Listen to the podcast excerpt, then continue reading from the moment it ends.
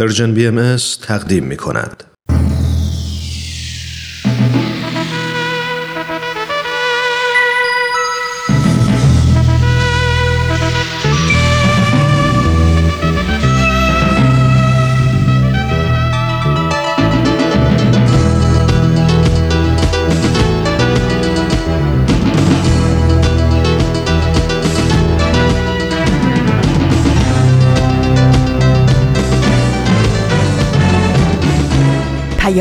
دوست، برنامه‌ای برای تفاهم و پیوند دلها.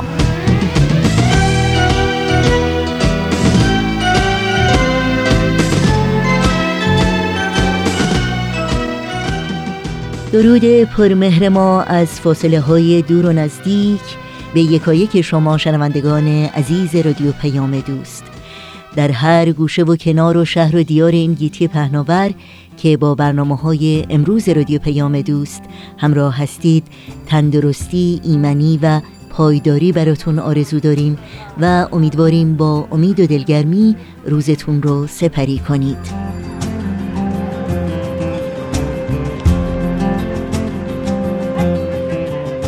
نوشین هستم و همراه با همکارانم برنامه‌های امروز رادیو پیام دوست رو تقدیم شما می‌کنیم. اما قبل از اون اجازه بدین تا به تمامی بازماندگان سرنشینان هواپیمای اوکراینی که در سقوط این هواپیما جان خودشون رو از دست دادند صمیمانه تسلیت بگیم و همچنین به شهروندان بی‌پناهی که در مناطق جنوبی استان سیستان و بلوچستان در اثر بارش و سیلاب‌های ویرانگر بی خانمان شدند و حتی عزیزان خودشون رو از دست دادند مراتب همدردی و تأثیر خودمون رو تقدیم کنیم. چهارشنبه بیست و پنجم دی ماه از زمستان هزار و سیصد و نود و هشت خورشیدی برابر با پانزدهم ماه ژانویه دو هزار و بیست میلادی رو پیش رو داریم.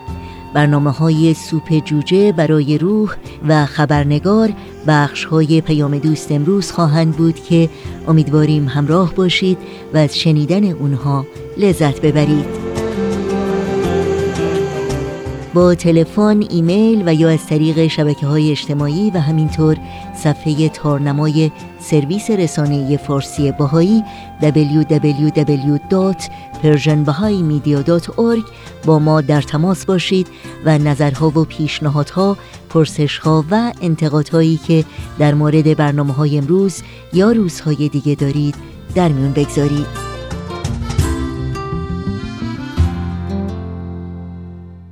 و البته در صفحه تارنمای ما اطلاعات راه‌های تماس و همینطور اطلاعات برنامه‌های رادیو پیام دوست در دسترس شماست.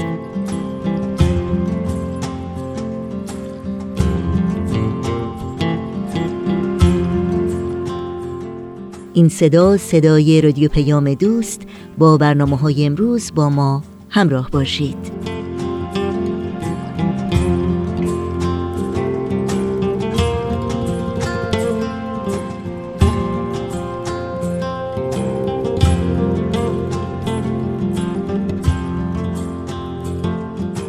خب، اولین بخش پیام دوست امروز برنامه تازه‌ای است از مجموعه سوپ جوجه برای روح و صحبت‌های خوب و تأمل برانگیز از عشق و محبت و دوستی. با هم بشنویم.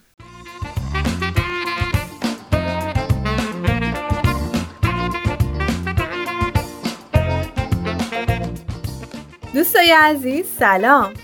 شاید خیلی از شما با داستان‌های سوپ جوجه آشنا باشید. داستان‌های زیبا که میتونه تو زندگی الهام بخشمون باشه. تو این برنامه از کتاب سوپ جوجه برای روح به ترجمه علی اکبر راستکار محمودزاده براتون داستان زیبایی رو انتخاب کردیم.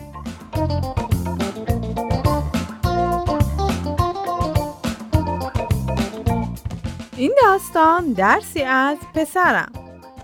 با هم بشنویم.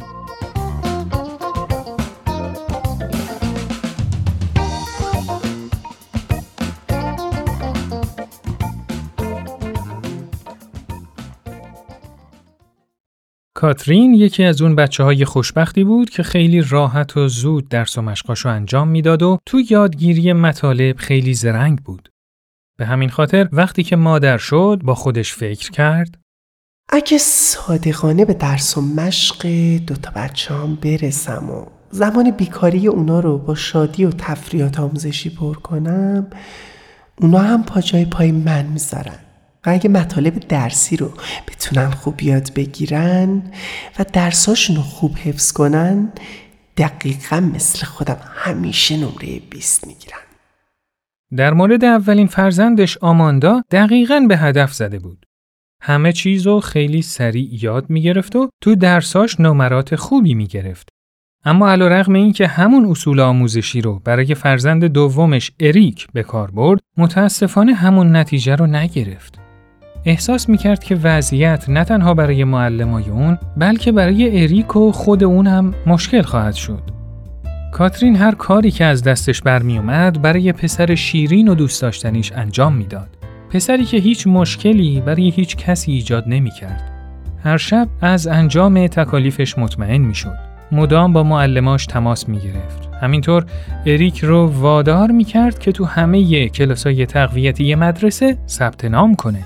اما علیرغم همه این تلاشا، کارنامه اریک پر بود از نمرات ده و دوازده و ثمره‌ای هم جز ناامیدی و اشک ریختن نداشت. کاترین یأس و ناامیدی اریک رو میدید و از تصور این که مبادا علاقه خودش رو به درس و مشق و مدرسه از دست بده خیلی میترسید. به همین خاطر شک و تردید سراپای ذهنش رو فرا گرفت و با خودش گفت خدایا چه کم کاری در حق پسرم انجام دادم. چرا نمیتونم انگیزه‌ای واسه موفقیت براش ایجاد کنم؟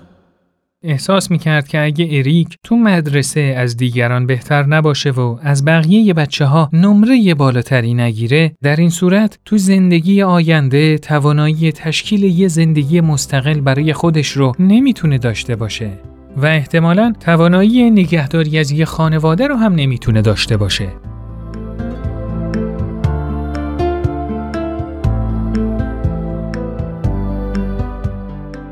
اریک شانزده سالش شده بود که برای کاترین یه سری از حقایق روشن شد.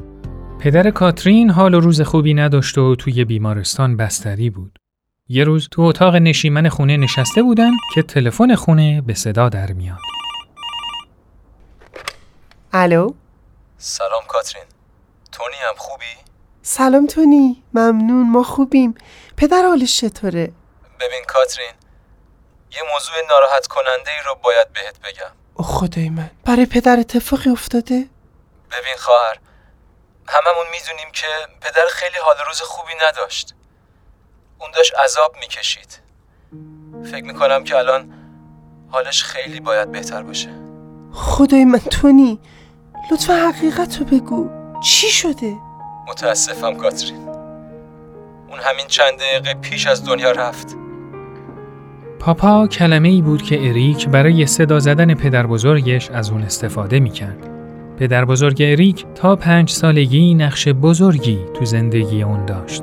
اون موقع چون پدر اریک شبا کار می‌کرد و مجبور بود که روزا استراحت کنه، به همین جهت این پاپا بود که اریک رو به آرایشگاه می‌برد، باهاش گردش می‌رفت، براش بستنی می‌خرید و با اون بیسبال بازی می‌کرد. در واقع پاپا دوست شماره یک اون بود.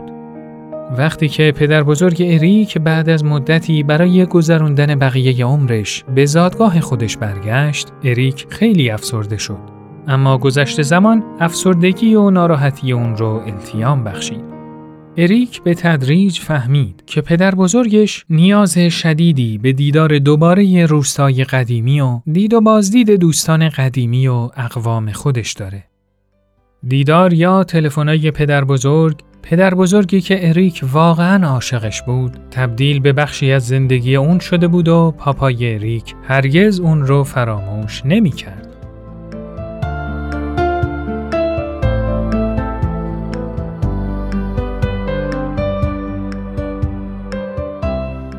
وقتی که به سالن تشییع جنازه وارد شدن، کاترین کنار درب ورودی ایستاد و به پدرش که ساکت و آروم اونجا خوابیده بود نگاه کرد.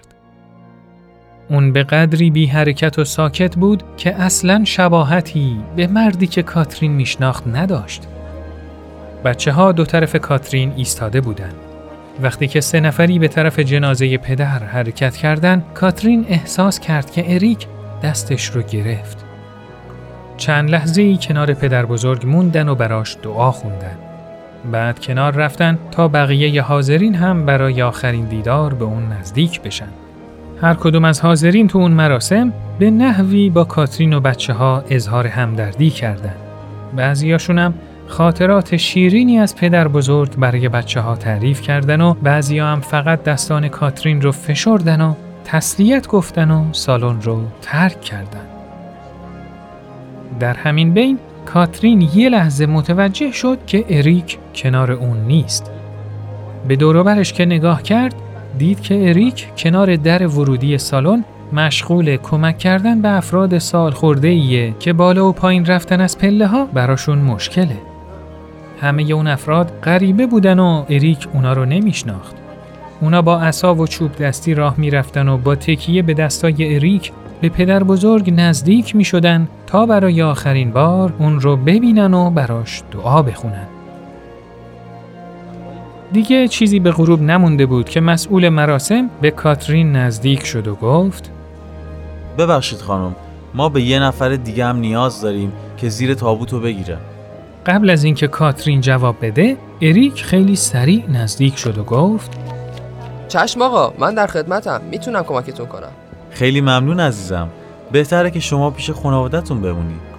اما اریک سرش رو به نشانه مخالفت تکون داد و گفت: وقتی که من بچه بودم پاپا منو کول میکرد، حالا نوبت منه که اونو کول کنم.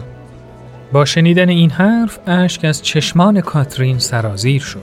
تو اون لحظه بود که متوجه شد که هرگز نباید اریک رو به خاطر نمرات پایینش سرزنش میکرد. اون با خودش فکر کرد که دیگه نباید انتظار داشته باشه که اریک الگویی از فردی باشه که اون تو ذهن خودش ساخته. چون الگویی که کاترین تو ذهن خودش ساخته بود هیچ شباهتی به پسر خوب خودش نداشت. غمخواری و دلسوزی و عشق موهبتایی بودند که خداوند به اریک بخشیده بود. هیچ کتابی قادر به آموختن این مسائل نبود و هیچ مدرک قاب شده‌ای قادر به انتقال این خصوصیت‌های نیک انسانی اریک به دنیا نبود.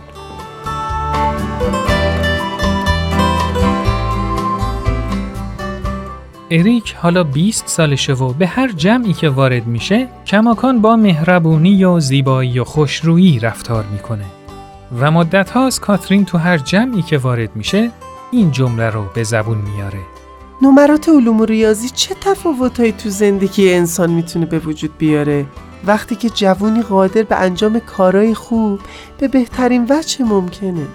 حالا دیگه از نظر کاترین اریک از صمیم قلب شایسته یه نمره بیسته.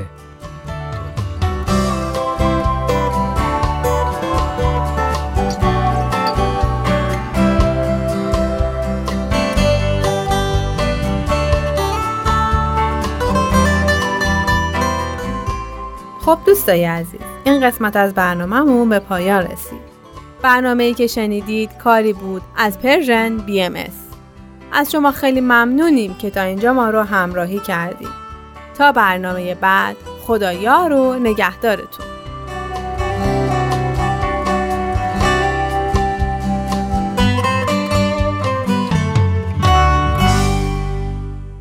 برنامه سوپ جوجه برای روح بود که از رادیو پیام دوست شنیدید. با هم به قطعه موسیقی گوش کنیم و پیام دوست این چهارشنبه رو ادامه بدیم.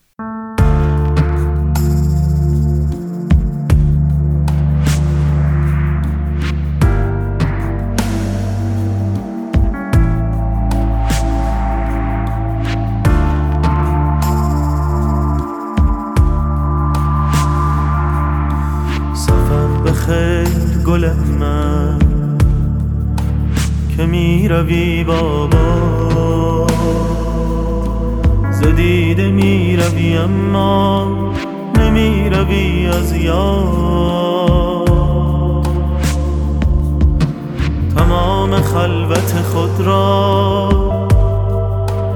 اگر نبا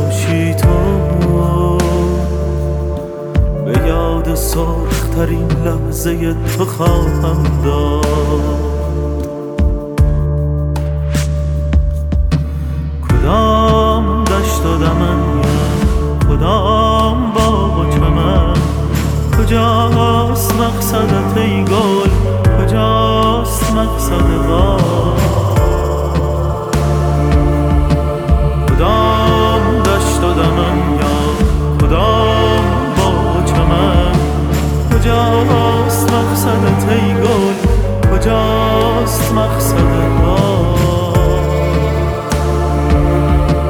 بیایم از پی تو گردباد اگر نبرم، مرا به همراه خود سوی ناکجا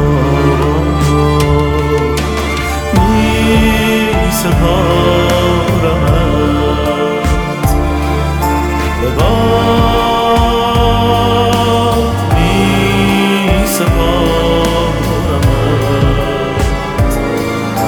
به باد می سپارمت، به دست باد.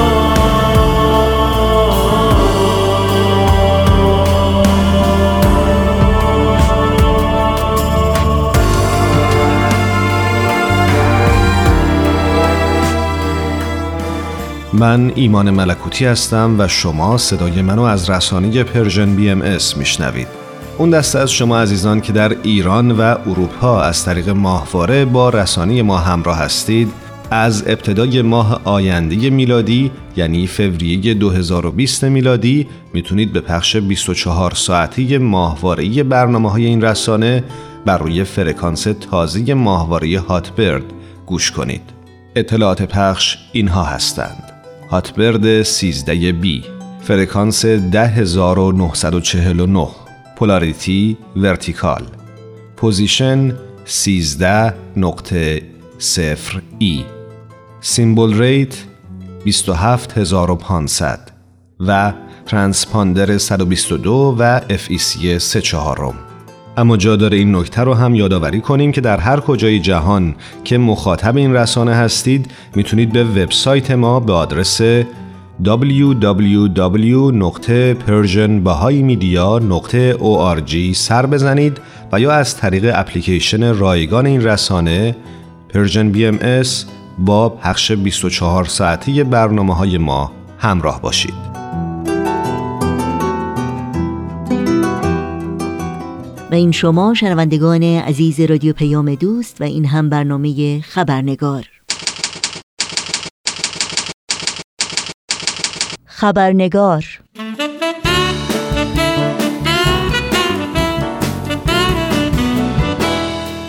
با خوش آمد به شما دوستان و دوستداران خبرنگار. نوشین آگاهی هستم و برنامه این چهارشنبه رو تقدیم می کنم. قبل از اینکه به میهمان خبرنگار خوش آمد بگیم و با او پیرامون موضوع بخش گزارش ویژه برنامه به گفتگو بنشینیم، نگاهی گذرا داریم به پاره‌ای از سرخطهای خبری در برخی از رسانه‌های این سو و آن سو و فراسوی ایران زمین. چهارصد روستای استان سیستان و بلوچستان در محاصره سیل قرار گرفتند و برخی از آنها چهار تا هشت متر زیر آب رفتند. مراسم یادبود صد و هفتاد و شش سرنشین جانباخته در فاجعه سقوط هواپیمای اوکراینی در کشورهای مختلف ادامه دارد. استمداد فاطمه ملکی همسر محمد نوریزاد فعال مدنی زندانی برای نجات جان همسرش. آقای محمد نوریزاد در حدود دو ماه است که در زندان دست به اعتصاب غذا زده است. صحبا فرنوش شهروند بهایی به شانزده سال حبس محکوم شد. و سازمان گزارشگران بدون مرز میگوید بازداشت روزنامه‌نگاران در ایران افزایش یافته است.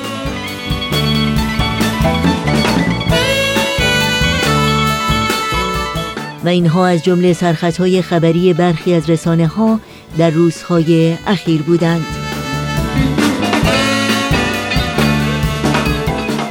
و ما روز چهارشنبه گذشته یعنی هجدهم دی ماه صد و هفتاد و شش سرنشین هواپیمای بوئینگ هفتصد و سی و هفت اوکراین پرواز هفتصد و پنجاه و دو دقایقی بعد از پرواز از فرودگاه در حوالی شهر تهران سقوط کرد و همه سرنشینان آن جان باختند. در میان اکثریت قریب به اتفاق این سرنشینان که ایرانی بودند، ده‌ها کودک و نوجوان، ده‌ها دانشجوی نخبه دوره‌های دکترا، پزشک، استاد دانشگاه و کارشناس در زمینه‌های مختلف علمی به چشم می‌خورد. حدود شصت نفر از این سرنشینان تابعیت کانادایی داشتند و برای دیدار خانواده‌های خود به ایران سفر کرده بودند. بسیاری از این جانباختگان همراه یک یا چند تن از اعضای خانوادهشان در این هواپیما بودند. از جمله آرش پورزرابی و پونه گنجی، زوج جوانی که تنها چند روز از ازدواجشان گذشته بود. پدرام موسوی و مشگان دانشمند همراه با دو فرزند خود دریا و دورینا، رازگرد رحیمی و فریده قلمی همراه با کودک سه ساله خود، شکوفه چوپان نژاد همراه با دو دختر خود سبا و سارا سعادت، زینب اسدی لاری و برادرش محمد اسدی لاری، پریسا اسماییلیون و دختر نه سالش ریرام و شکیبا فقاهتی و پسر ده سالش راستین مقدم. اما پرسش اینجاست که در این روزها و ساعتها بازماندگان این قربانیان چگونه می توانند فاجعه‌ای چنین دهشتبار را تحمل کنند؟ آیا شرایط از دست دادن غیرمنتظره یک عزیز زخمی است قابل تحمل و التیام پذیر؟ آیا دانستن پاسخ به پرسش‌هایشان که چرا و چگونه این فاجعه رخ داده است می‌تواند شدت این اندوه بزرگ را تخفیف دهد؟ آیا گذشت زمان تحمل این فراق جانگداز را آسان‌تر می‌کند؟ و سرانجام چگونه میتوان یاد و نام این قربانیان بیگناه را گرامی داشت؟ اینها از جمله پرسش‌هایی است که در خبرنگار امروز با خانم دکتر فرشته بهفل، روانشناس عمومی و تعلیم و تربیت، روانشناس بالینی و استاد دانشگاه در میون میگذاریم. با هم به خانم دکتر فرشته بهفل خوش آمد بگیم و گفتگوی امروز رو آغاز کنیم.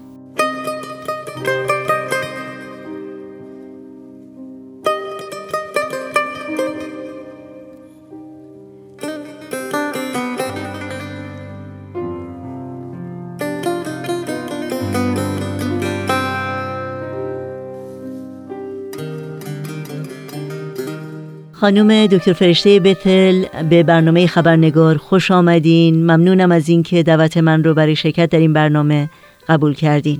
خیلی ممنون و متشکرم. درود بر شنوندگان عزیز و محترم. خیلی ممنونم. خانم دکتر بهفل، یک هفته‌ای هست که از فاجعه سقوط هواپیمای اوکراینی میگذره که در اثر اون متاسفانه صد و هفتاد و هشت نفر جان خودشون رو از دست دادند. در آغاز این گفتگو عکس‌العمل شما و احساس شما رو نسبت به این فاجعه بپرسم. به طبیعه هر فردی، چه من چه دیگران، که یک مقدار از عواطف و احساسات انسانی برخوردار باشند، تحت تأثیر یک چنین اتفاق بسیار ناگوار و فاجعه عظیمی قرار می‌گیرند و دچار غم و اندوه بسیار میشیم. واقعاً که واقعه اسفناکی بود و تحمل این درد هم شدید برای خیلی ها.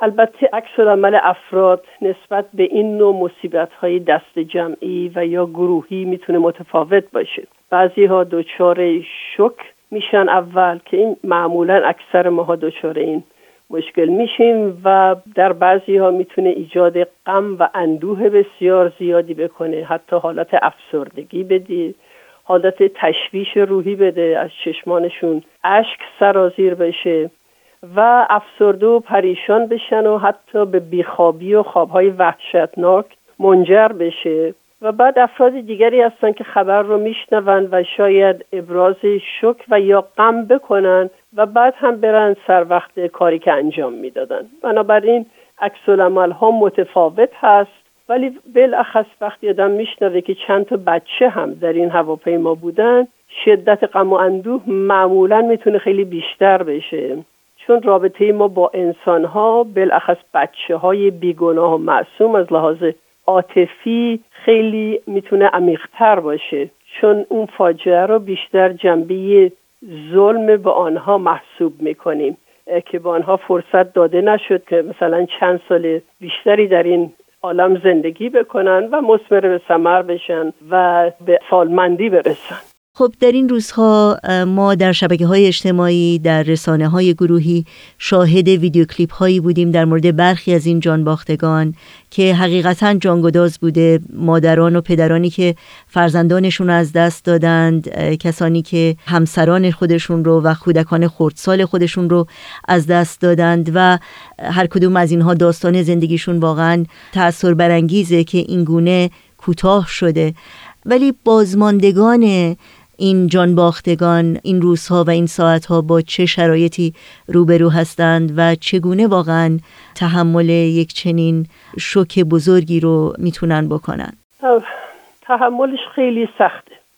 در روانشناسی به این نتیجه رسیدند که بالاخص فوت فرزند دردناکترین مصیبتی است که مادر و یا پدر میتونن با اون مواجه بشن.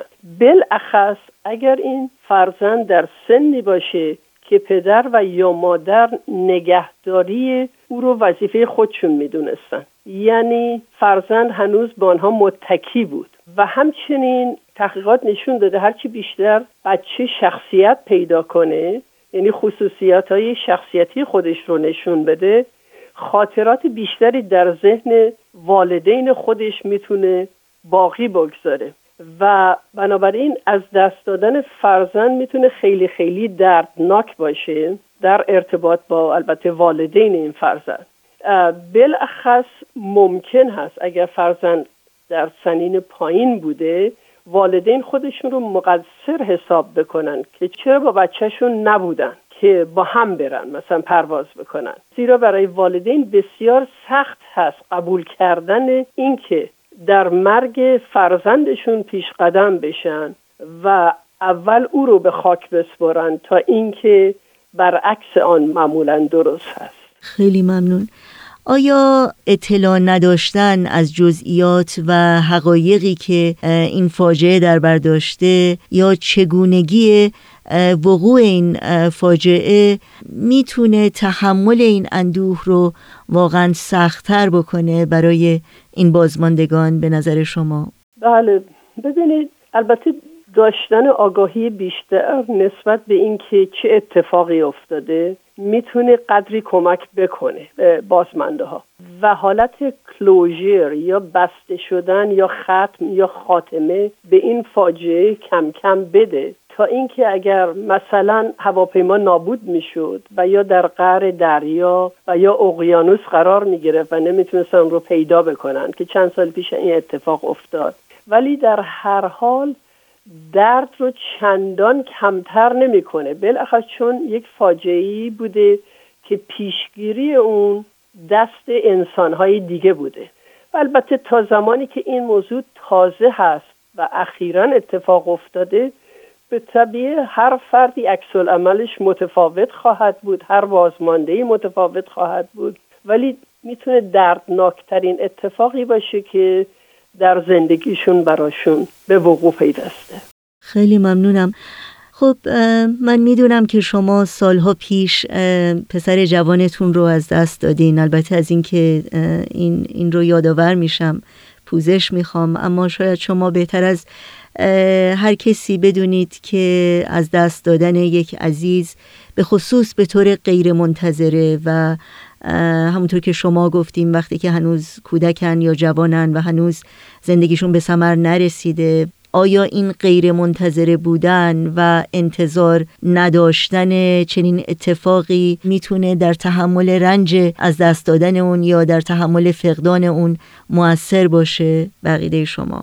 بله، یه اصطلاحی است در انگلیسی میگن untimely death is very painful، یعنی شما انتظارش رو نداشتید و این اتفاق میفته. و البته همطور که گفته شد مسلماً بین نوع این که ما یک نفر رو چجور از دست میدیم تفاوت‌های بسیار زیادی هست. مثلا سن فرد خیلی مهم هست. به طبیعی وقتی فردی عمر طولانی داشته و به اهدافش کم و بیش رسیده و وظایفش رو انجام داده و ما شاهد افت تدریجی جسمانی او هستیم و حتی روحی و عقلانی او هستیم، ما هم آمادگی می پیدا میکنیم کم کم برای درگذشت او. تحمل فوت او میتونه بیشتر باشه تا یک جوانی که تازه داره مثل یک گل شکوفا میشه و مثمر به ثمر داره میشه کم کم، ناگهانی و بدون انتظار از این عالم بره. تحمل این خیلی سخت‌تر هست تا در موارد قضای محتوم، قضا و قدر که صحبتش میکنیم.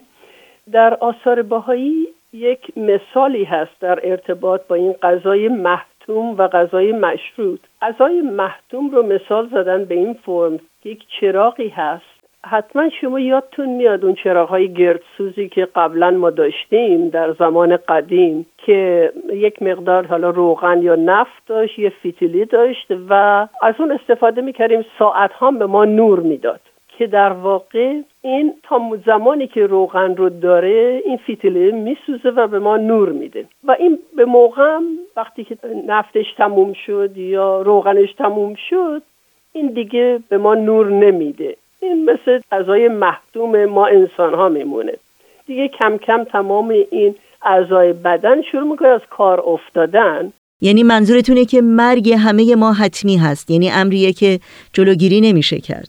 درسته، کاملا درسته. بعد قضای مشروط این هست که هنوز طرف مثلا جوونه، بیست و دو سالش هست و مثل چراغی که هنوز پر از نفت هست و ما این رو بذاریم تو مرکز کوران بین دو تا پنجره که باد میاد و این چراغ رو خاموش میکنه. این جوان هم فرض کنید تو تصادف، حالا غرق شدن در اقیانوس و یا اتفاقات دیگه، یا فرض کنید در این هواپیما که تعداد زیادی از جوانهای عزیز ما بودن، یک دفعه از طریق این قضای مشروط، یعنی مشروط هست قضا قدر اینها، مشروط هست به یک اتفاق ناگواری، حالا تصادف باشه یا هر چی که باشه، یک دفعه قطع میشه و معمولا این نوع قطعها خیلی شدیدتر هست تحملش برای بازمانده ها.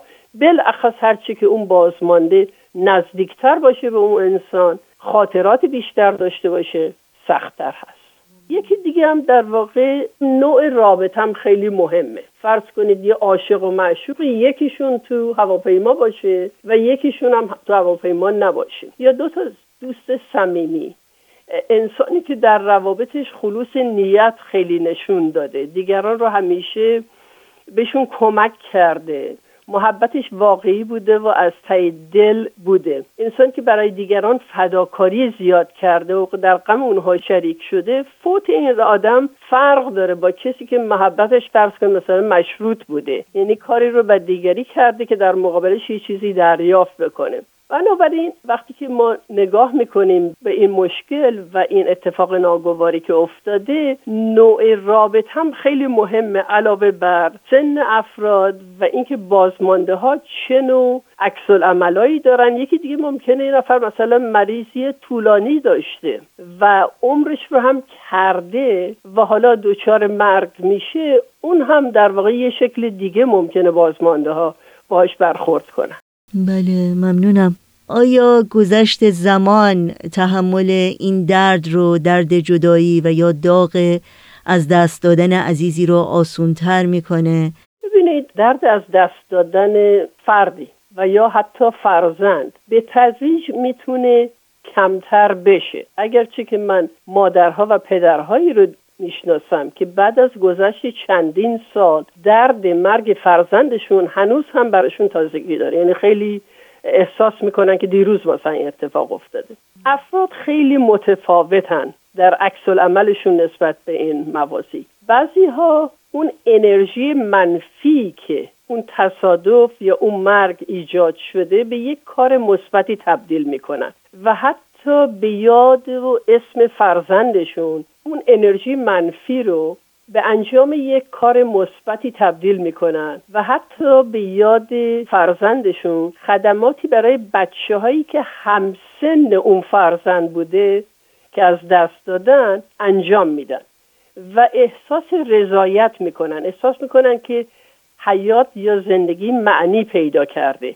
بالاخص معنی وقتی فقط جنبه شخصی نداشته باشه و جنبه کلی داشته باشه، تسلی بیشتری به انسان میده. این رو من دیدم خیلی تأثیر گذاشته بعد از فوت بالاخص فرزند ما. در واقع در مقابل اون حیاتی که خیلی زود از هم پاشیده شده یه کار خیری انجام بدیم به اسم اون، یه حالت انرژی بیشتری به آدم میده. من مثال درباره از خودم بزنم. بعد از فوت فرزندم در دانشگاه استخدام کردن که من برم اونجا تدریس کنم و خب اینها تقریبا همشون همسن فرزند بیست و دو ساله من بودن. احساس میکردم که از صمیم قلب دارم به اینا کمک میکنم، چون بیشتر به خاطر شادی روح او بود، به خاطر این بود که خب او رو زود از دست داده بودم و شاید نتونستم کاملا وظایف مادری رو انجام بدم. حالا در مقابل فرزندان دیگران این کار رو انجام میدادم و احساس همبستگی زیادی به دانشجوها داشتم و احساس میکردم که زندگیم بیشتر معنی و مفهوم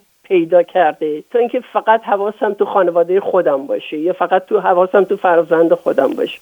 خب شما واقعا به نکته بسیار با ارزشی اشاره کردید. البته شاید الان خیلی زود باشه که در مورد چنین مسائلی با بازماندگان این عزیزانی که به تازگی از میان ما رفتند صحبت بکنیم و شاید هر کسی هم یک فرصت به خصوصی رو احتیاج داره تا به مرحله‌ای برسه که بتونه در مورد این مسائل فکر بکنه. چه روش‌های دیگه و چه راه‌های دیگه‌ای رو شما پیشنهاد می‌کنید به این بازماندگان که بتونن قلب شکسته خودشون رو به نوعی تسکین بدند و این بار بزرگ اندوه رو تحمل کنند؟ ببینید، اگر معتقدات مذهبی و یا دینی داشته باشیم و عقیده به بقای روح و تداوم حیات روحانی داشته باشیم، دعا و مناجات خیلی میتونه کمک بکنه و تسلی روح و خاطر خودمون رو بده. ولی فقط قانع به دعا و مناجات شدن نباید بود. به فرموده از عبدالبها بگذار اعمالت دعا و مناجاتت باشد، به این معنی که ما وقتی کاری رو با روحیه خدمت انجام میدیم درست مثل این هست که خداوند رو ستایش میکنیم. خیلی از دفعات این خدمات میتونه داوطلبانه باشه بدون انتظار هیچ نوع پاداشی. مثلا فرض کنید راهایی که میتونه کمک بکنه آدم از این بحبوحه در بیاد. خیلی دفعات این اتفاقات وقتی میفته تپش قلبی آدم خیلی زیاد میشه، فعل و انفعالات مغزی انسان میتونه خیلی زیاد بشه، حتی ازدیاد کورتیزول که اینو هورمونی هست که اون زیاد میشه که بتونه استرس لول، اون فشارهای روحی رو، تأثیرات منفیشو شاید یه مقدار کمتر بکنه. بالاخص در این دوره زمونه که امروز مرتب چشم و گوش و مغز ما مواجه میشه با اتفاقات سمعی و بصری از طریق اخبار، رسانه‌های اجتماعی، کافیه که حساسیت ما رو نسبت به اتفاقات ناگوار خیلی زیاد بکنه. بالاخص اتفاقاتی که دائم با جنگ و ستیز هست و اینها همه ایجاد تشویش و دلهوره میکنه، بالا رفتن فشار خون میکنه. حتی دیده شده در خود همین امریکا در سال دو هزار و یک بود که سپتامبر یازده یا نه یازده که اتفاق افتاد، ترس و دلهوره زیادی در افراد ایجاد کرد. هر سال که وقتی نه یازده یه برنامه هایی دارن، مردم یه حالتهای دلهوره و التهاب دارن. حالا با چه کار کرد برای مقابله با این نوع تشویش‌ها و دلهوره‌ها؟ اول اینکه کمتر به اخباری که صحنه‌های جنگ و جدال داره باید توجه کنیم. یک راه مفیدی که ممکنه ایجاد کنیم اینه که شخص به زندگی روزمرهش ادامه بده، سر کارش بره، بیشتر وقتش رو صرف فعالیت‌هایی بکنه که شادی میاره یا معنی و مفهومی در اون فعالیت‌ها در ذهنش ایجاد میکنه. بالاخص جنبه‌های حمایت اجتماعی و تماس با دیگران و افراد شادتری که وجود دارن با اونا بیشتر معاشرت بکنیم.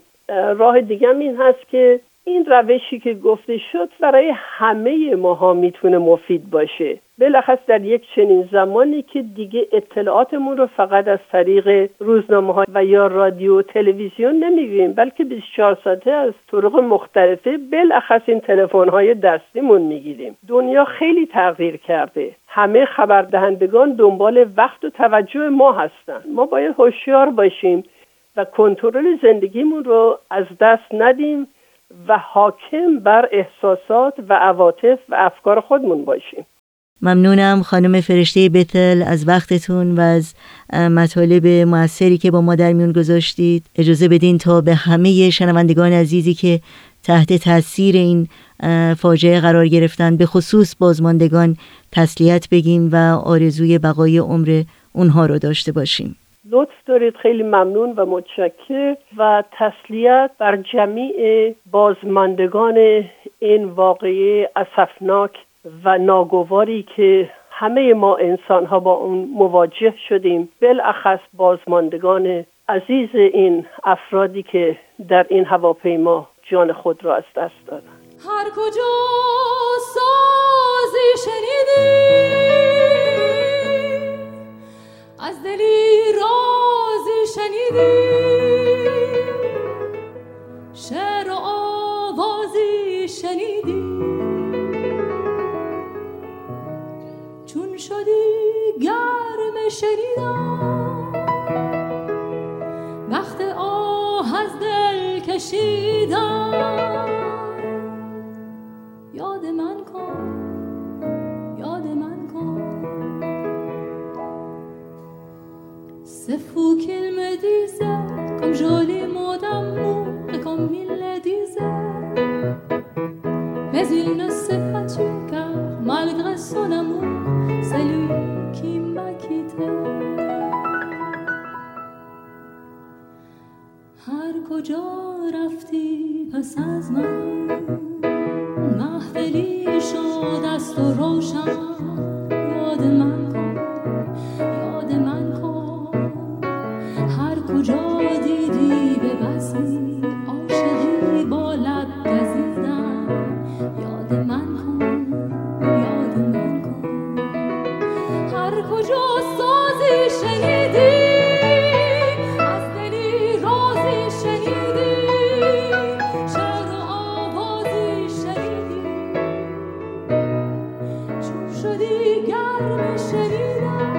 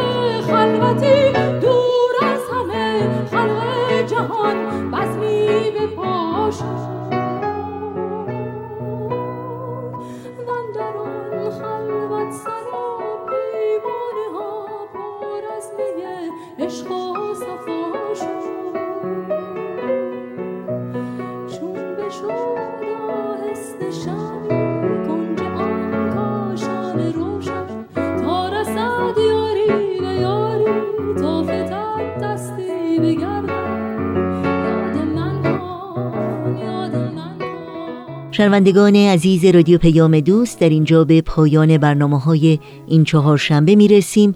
همراه با بهنام، مسئول صدا و اتاق فرمان و البته تمامی همکارانمون در بخش تولید رادیو پیام دوست، با همگی شما خداحافظی میکنیم تا روزی دیگر و برنامه‌ای دیگر. پایدار و ایمن و پیروز باشید.